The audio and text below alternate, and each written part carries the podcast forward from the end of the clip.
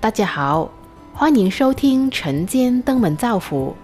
今天我们来聊聊，您树立了哪些家风呢？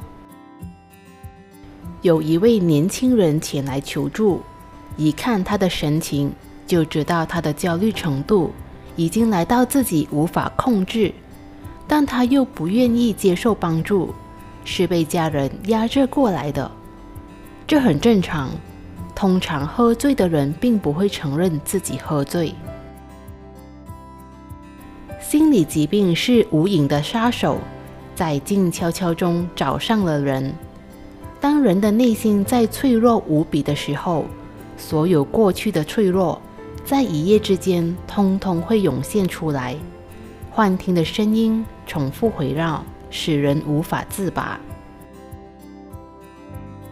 在他下班驾车回家的路上，刹那间想死的念头涌上来，就这样把眼睛闭上，引发了一场吓坏了自己和家人的车祸。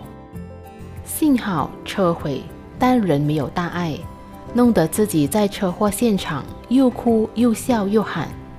家人来到的时候，看到孩子全身颤抖不停，又哭又笑的行为。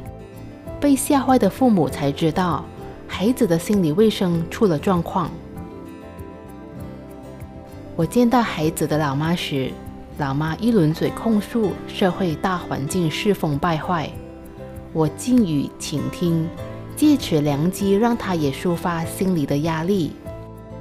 我发现这位老妈心里的紧张与压力程度，并不亚于孩子的状况。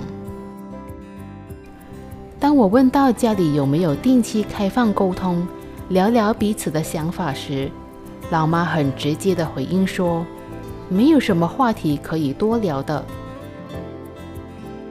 其实，人是环境的重要部分，家里的环境是孩子长期生活与成长的地方。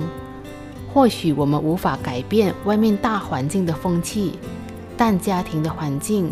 却在大人的规划中，更是身为父母应当要树立的家风。健康的家风，才能引导孩子了解自己生命力的源头与创造。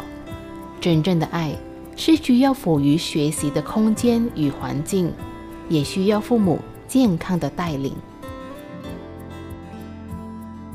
让我们也来自我对话，问一问自己。您树立了哪些家风呢？欢迎您留言分享。